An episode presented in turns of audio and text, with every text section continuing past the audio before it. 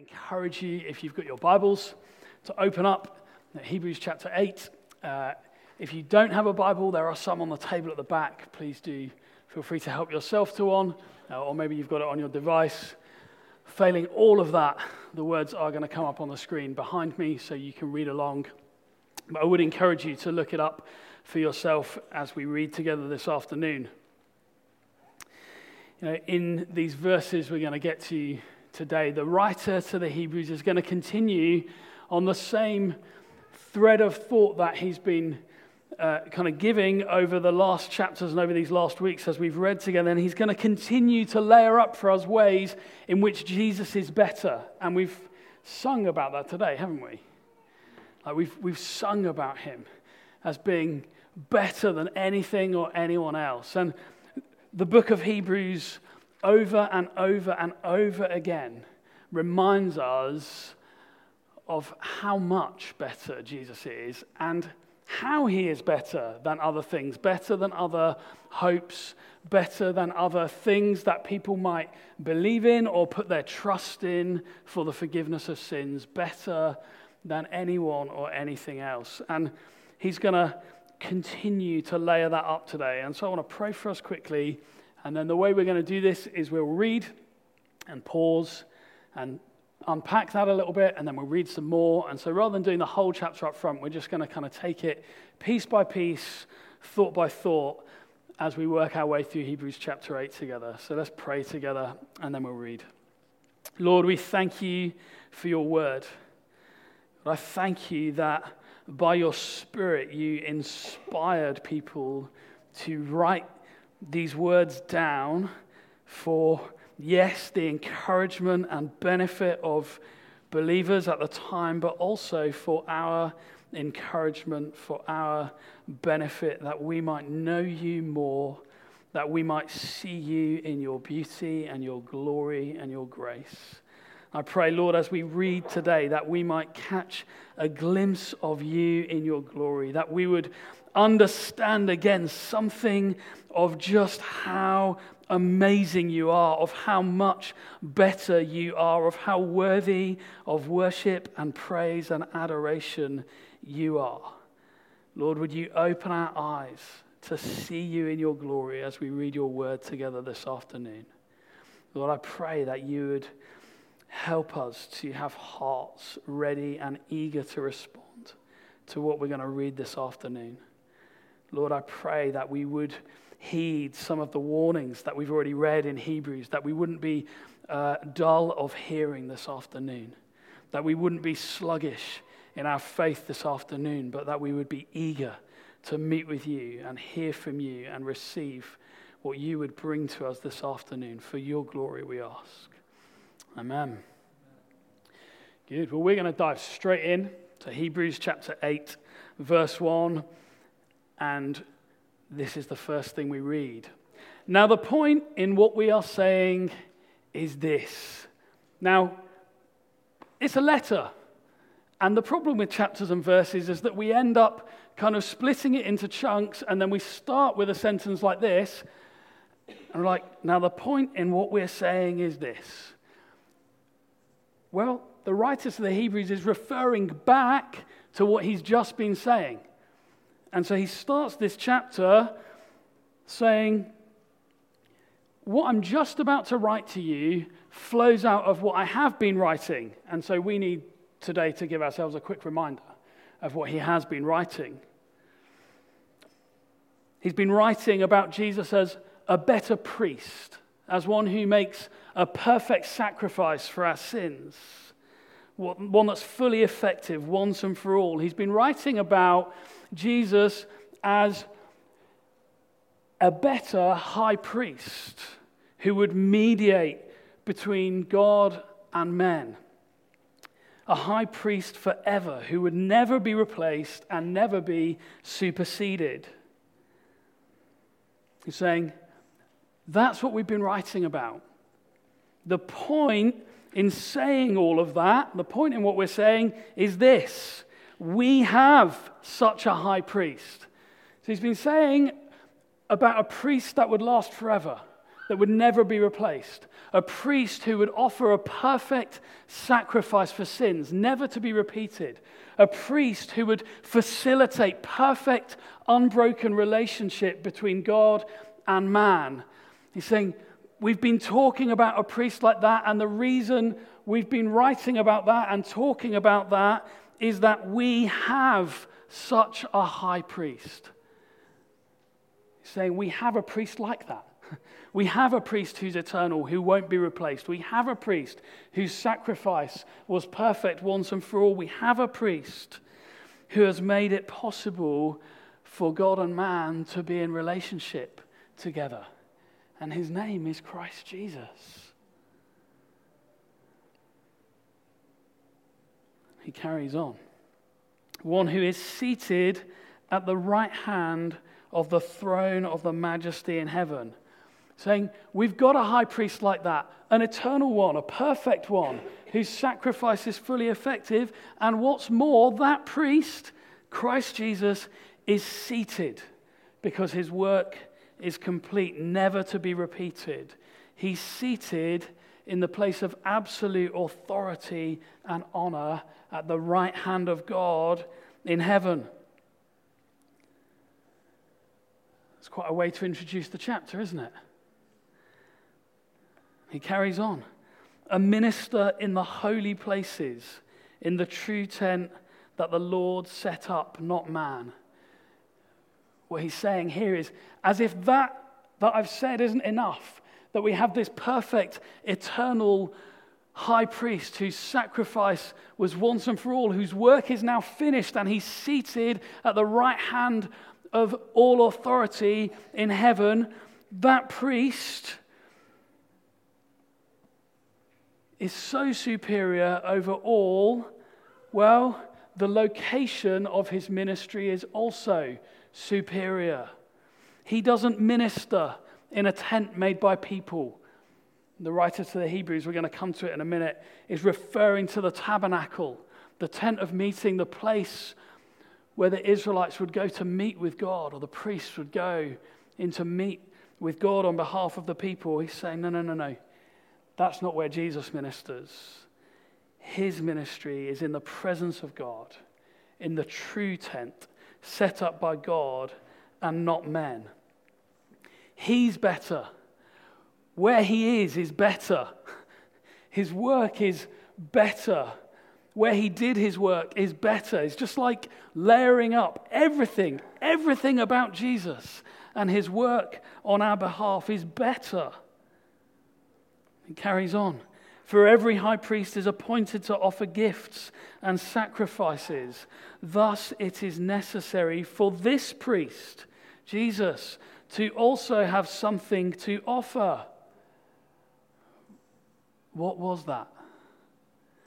He doesn't spell it out here because he expects us to know. What was Jesus' offering? Himself. The perfect offering. He's better. His ministry's better. The location of his ministry's better. His offering is better. Everything is better. We read on from verse 4 Now, if he were on earth, he would not be a priest at all, since there are priests who offer gifts according to the law, i.e., his gift is not going to be the same as theirs, it's better. They serve a copy and shadow of the heavenly things.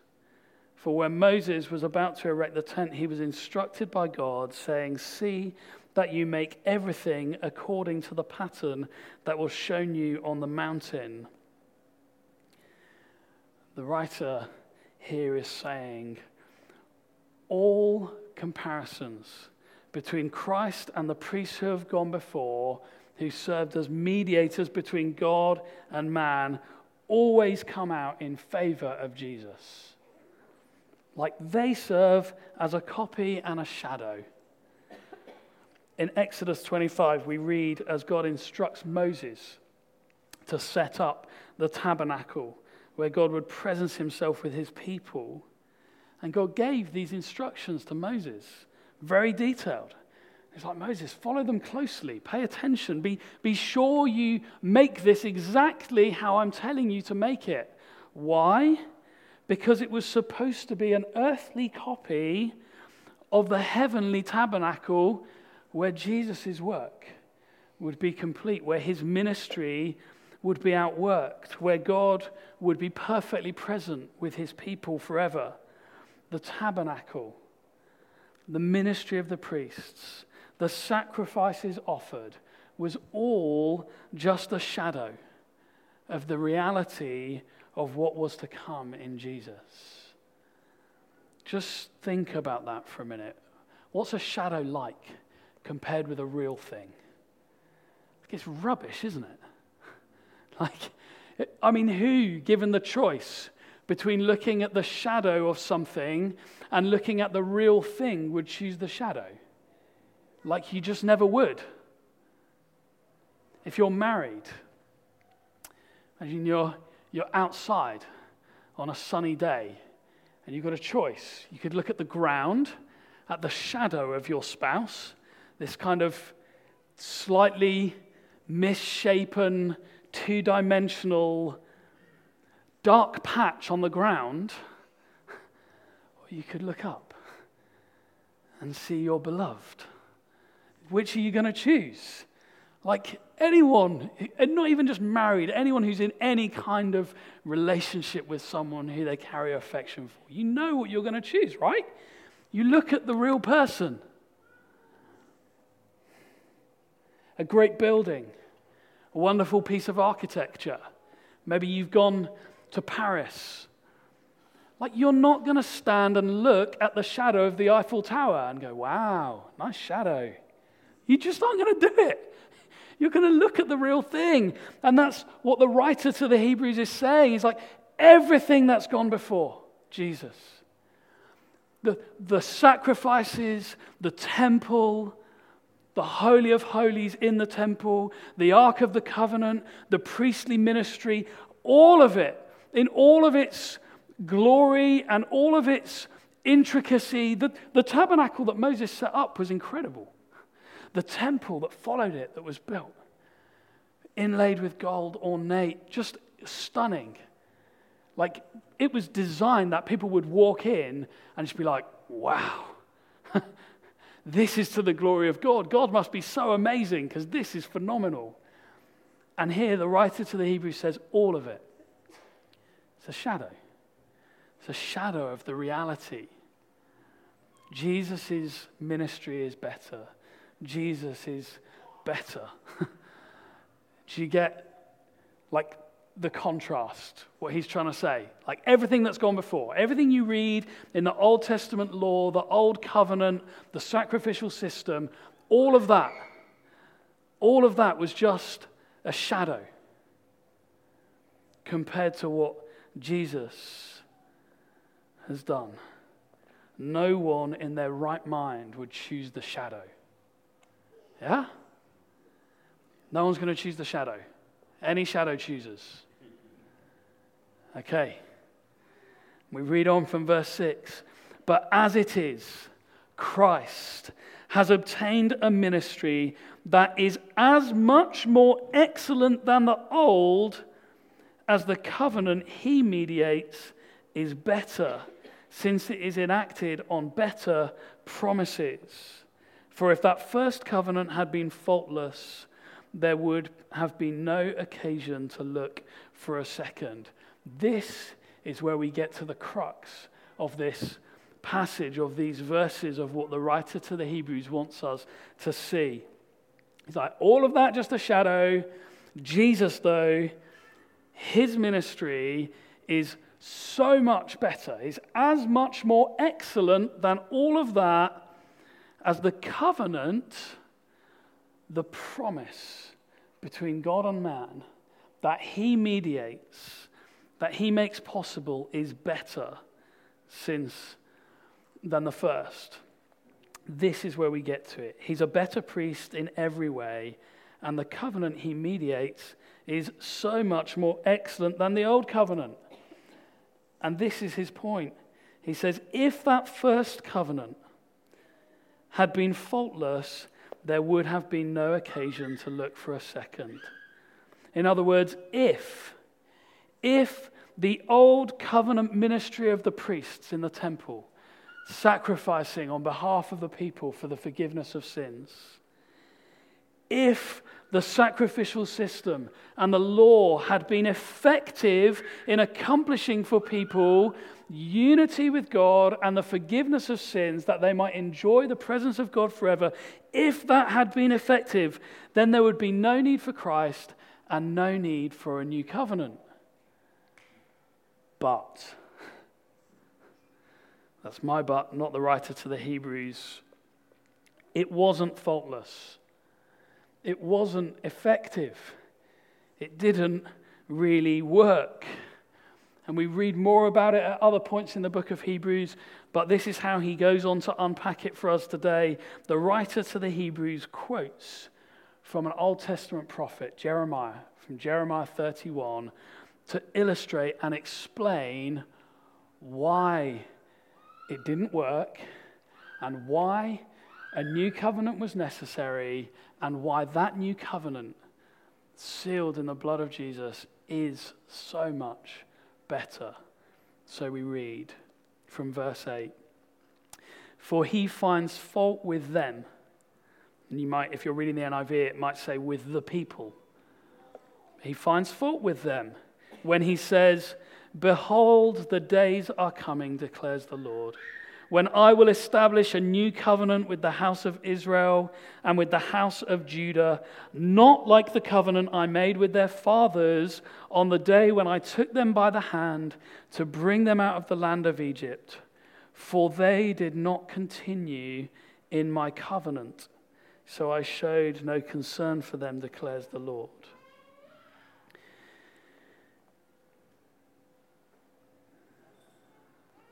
Couple of things to note.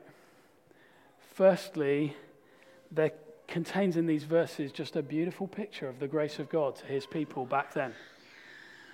In extending this invitation into relationship with him, to be his people, to say, I will be their God and they will be my people of Israel. It's beautiful language, isn't it? It says, On the day when I took them by the hand, to bring them out of Egypt, as God freed them from slavery in Egypt. He says, I brought them by the hand out and made this promise to them. And you know, the promise God made was perfect. There was nothing wrong with the first covenant from God's side. Like, we, we do need to get that. Where is the fault in the first covenant? We find in these verses. First up in verse 8, the writer to the Hebrews explains it up front for us. He says, He finds fault with them. He says, Ah, the problem with that first covenant was the people.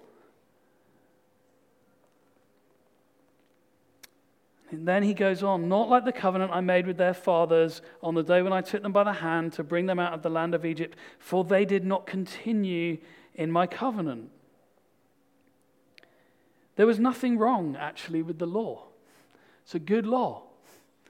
The problem is with the Israelites' inability to keep it. God graciously called them and covenanted with them. He led them out of slavery and gave them a good and life giving law. But they couldn't keep it. And neither could we.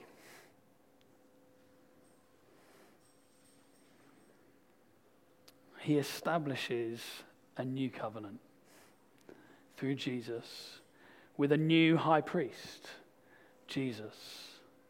And this time it's not like the covenant he made with their fathers. Why? We read on from verse 10 This is the covenant that I will make with the house of Israel after those days, declares the Lord. I will put my laws into their minds and write them on their hearts, and I will be their God, and they shall be my people. And they shall not teach each other, one his neighbor, and each one his brother, saying, Know the Lord, for they shall all know me from the least of them to the greatest. Now, we know, looking back through the New Testament, that the Old Covenant was always supposed to point us forward to the ministry of Jesus. The, the blood of animals was never intended to actually pay for or capable of paying for the forgiveness of sins of people. It was always pointing forward. But this new covenant, he says, is different. The old covenant didn't work because it relied on their ability to keep it. And it was outside in. The law out there, I just can't do it. No matter how hard we try, we cannot be good enough to earn our way into a relationship with God. And if that's news for you today, then I, am sorry to break it to you. But no matter how good you are, you are not good enough to earn your way into a relationship with God. He is perfect in all his ways. He is unfathomably holy. And no one who is in any way tainted by sin can come close. The old covenant, trying to earn our way into God's presence, does not and cannot and will not work. But this new covenant is so different. So, so different. What does he say about it? He says, I will, not they must keep my law. What does he say? He says, I will put my laws into their minds and write them on their hearts. God will do something for people that will have an impact. Becomes inside out, law written on our hearts. Rather than something external that we try to live up to, he says, I will, for my people, put my laws on their hearts, in their minds. It's inside out. God sovereignly places his law in his people. That sounds strange, doesn't it? Writes it on their hearts. What does that mean, really? Means that God gives his people a deep and genuine desire to live in a way that honors and glorifies Him. That's what it means to be a Christian, actually, is that you desire to please God. That's what it means, is that actually your, your desire is to honor Him, to obey Him. Now, does that mean you will be perfect? No. You're not always going to get it right. But your desire will be to obey him and to please him. Why? Because he's written his law on your heart. If anyone is in Christ, he is a new creation. It's another way of expressing that same glorious truth. The old self pleasing, sinful nature is gone, dead, and buried, and in its place, God gives us new hearts that want to please Him and honor Him.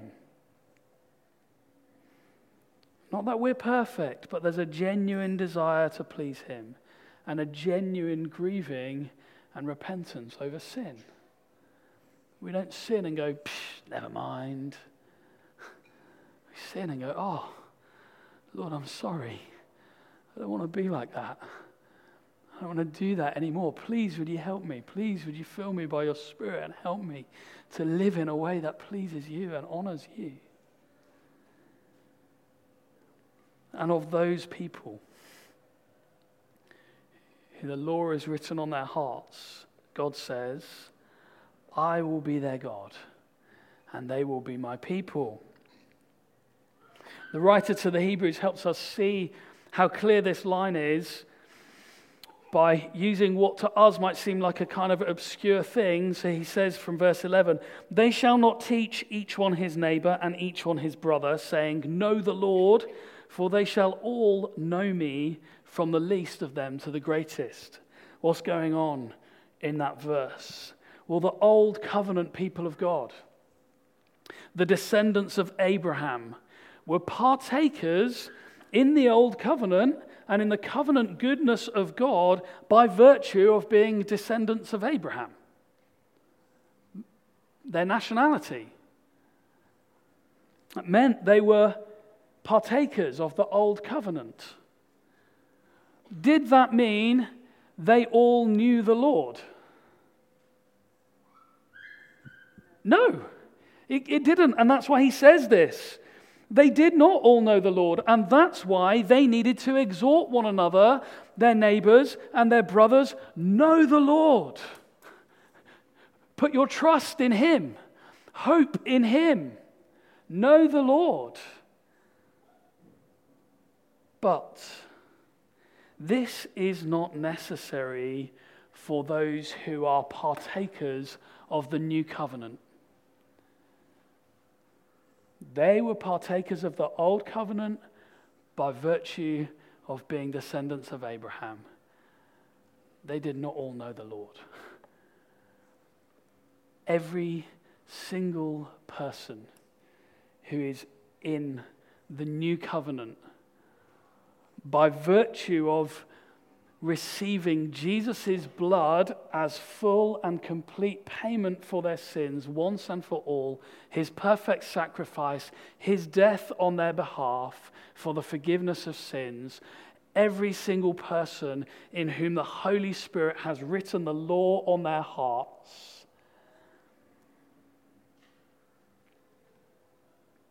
is one of his people. It's not a political or national identity. You are not and cannot be part of the new covenant by any means other than being regenerate or being born again by the Spirit, a new creation in Jesus Christ. And that means that no new covenant people need to hear the exhortation, know the Lord, because they do. Does that make sense? Old covenant. Not everyone under the old covenant knew the Lord. But every single person who has been made new in Christ Jesus, making them a member of the new covenant people of God, does know the Lord. That's why he says, they will not Teach each one his neighbor and each one his brother, saying, Know the Lord. For they shall all know me, from the least of them to the greatest. Every person who hopes in Christ knows the Lord and is secure in him. It's encouraging, isn't it? It is. we read on from verse 12 some more of what that means for those who trust in Jesus. For I will be merciful toward their iniquities, and I will remember their sins no more. In speaking of a new covenant, he makes the first one obsolete, and what is becoming obsolete and growing old is ready to vanish away the old covenant with its sacrifices and requirements to keep the law in order to draw near to God is obsolete and has been replaced with something so much better. Where for the people of God there is mercy and forgiveness. The new is not like the old, it's better. It doesn't rest on us, on what we have done. We've done nothing to earn it. It's His work, His sovereign work. Notice that He says, I will. I will write it on their hearts. I will accomplish this work in my people. And because we've done nothing to earn it, that also means we cannot lose it. The problem or weakness or fault that the writer to the Hebrews identifies with the old covenant was our inability to keep it. But the new covenant is better in every conceivable way because Jesus, who has secured it for us, is better in every way. And so I want us to conclude, and we're going to share communion in a moment, in responding. And I think there's two main ways that we respond to knowing this. And the first is to know that if you've fallen short, and I just want to let you know, you have. but if you've fallen short and that grieves you, and you want to please Him, then there is forgiveness. There is mercy. Because of Jesus, God says He will be merciful, that forgiveness can be found, that He will remember your sins no more. So, as we share communion in a moment, I want to encourage you if you know that there's stuff, even in this week, that you need to come to God and deal with, repent of, bring to Him, and say, Lord, please have mercy. Would you forgive me? We can do that confident as we come to the table to receive communion, knowing that Jesus has paid the price and knowing the promise of these verses that He will be merciful, that He will remember our sins no more. He's dealt with them fully. But I want to say to you that I think this passage gives us a helpful diagnostic. See, I've had conversations with people over time, lots of people over time. How do I know? Like, if I'm a Christian, how can I know if I'm saved? Like, I go to church and, and I read the Bible, but like, how can I know? Like, I, I want assurance. Well, I think this verse, these verses give us actually a very helpful diagnostic that we can use to examine our hearts. And it's not complex. If you know that you live in some ways in rebellion against God, if you know that there are things in your life that are sinful and you honestly couldn't care, and you're quite happy to persist in those things and ignore any conscience on that, and it doesn't grieve you in any way, and there's no fight or no sense in which you feel like, oh, Lord, I'm sorry. Like, I don't want to do that. Why? Like, it's okay to have that fight, right? We get that sense in the New Testament. Why do I do the things I hate to do? Like, that fight is appropriate and healthy. But if you sin and you just, pff, whatever, water off a duck's back, doesn't bother you at all, then respectfully, I think the Bible actually, not just this passage, but I think the Bible would teach you are not a Christian. You may attend church and you may partake in religious activity, but, but you are not a Christian. The, his law has not been written on your heart. If there is no desire to obey him and no sense of grief over sin, then I, I think I, I want to warn you today. I think you're in a dangerous place. Please, though, do not let the potential offense of me saying that drive you away. Instead, I want you to hear the invite to come. If you've heard me say that and you're like, I don't want to be in that place, I say, that's, that's good news. That's good news. You don't have to stay in that place. You can come and find forgiveness. You can come and put your trust in Him. You can come. And I believe as you do, that He will pour out His Spirit and write His law on your heart. That you become a new creation in that moment with a desire to please Him and live for Him. There is forgiveness to be found. We read in 1 John chapter 1 verse 9, if we confess our sins, he is faithful and just and will forgive our sins and purify us from all unrighteousness. I want to encourage you today. Don't leave without doing that. You know, in a moment we're going to take communion. Communion is for those who have put their trust in Jesus. Actually, for those whom the law has been written on their hearts. And it's a meal for us to come and remember what He's done for us, to celebrate the freedom we have in Him, to rejoice in the fact that actually our sins are forgiven, that there is mercy, that there is grace.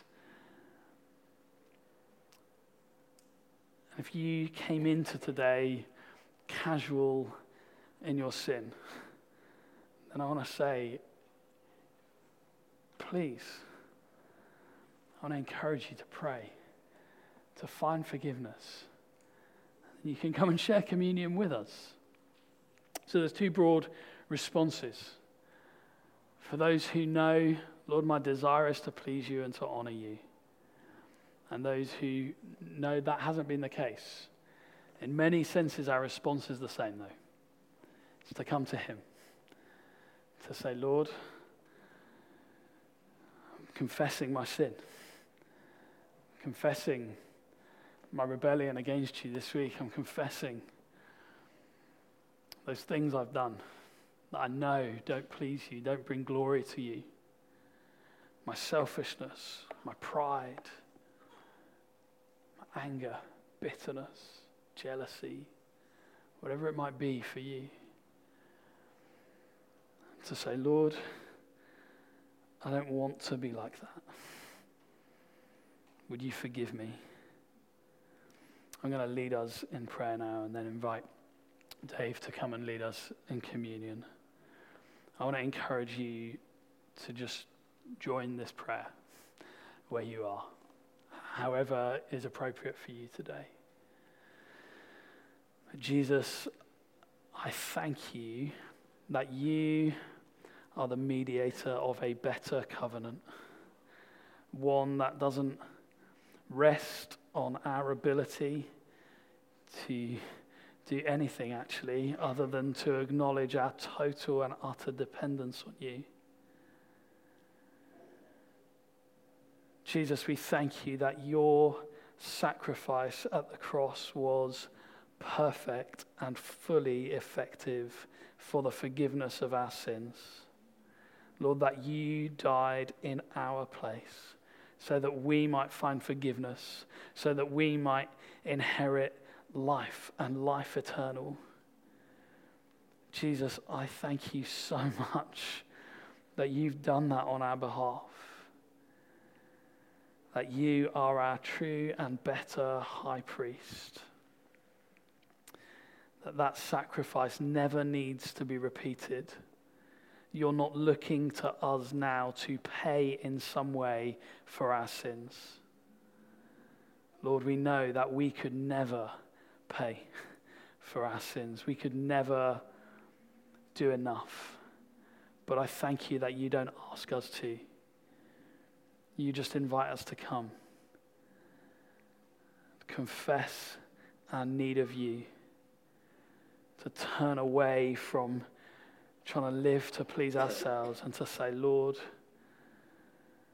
please forgive us. We're coming back to you again today. Lord, I pray that you would fill us again with your spirit.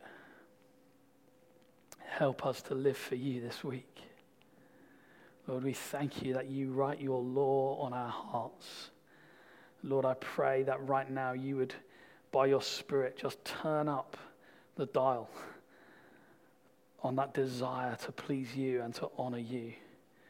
Lord, where maybe our gaze has slipped, where maybe we've grown weary in our faith, where maybe we've just begun to kind of grow apathetic, maybe we've grown complacent in terms of sin. Lord, I pray by your Spirit now that you would remind us again of the law that you've written on our hearts, that desire to please you. And would you turn the dial up, Lord, that we would have a greater desire to honor you, a greater desire for your glory, a greater longing that you would be pleased, that you would be honored, that you would be glorified.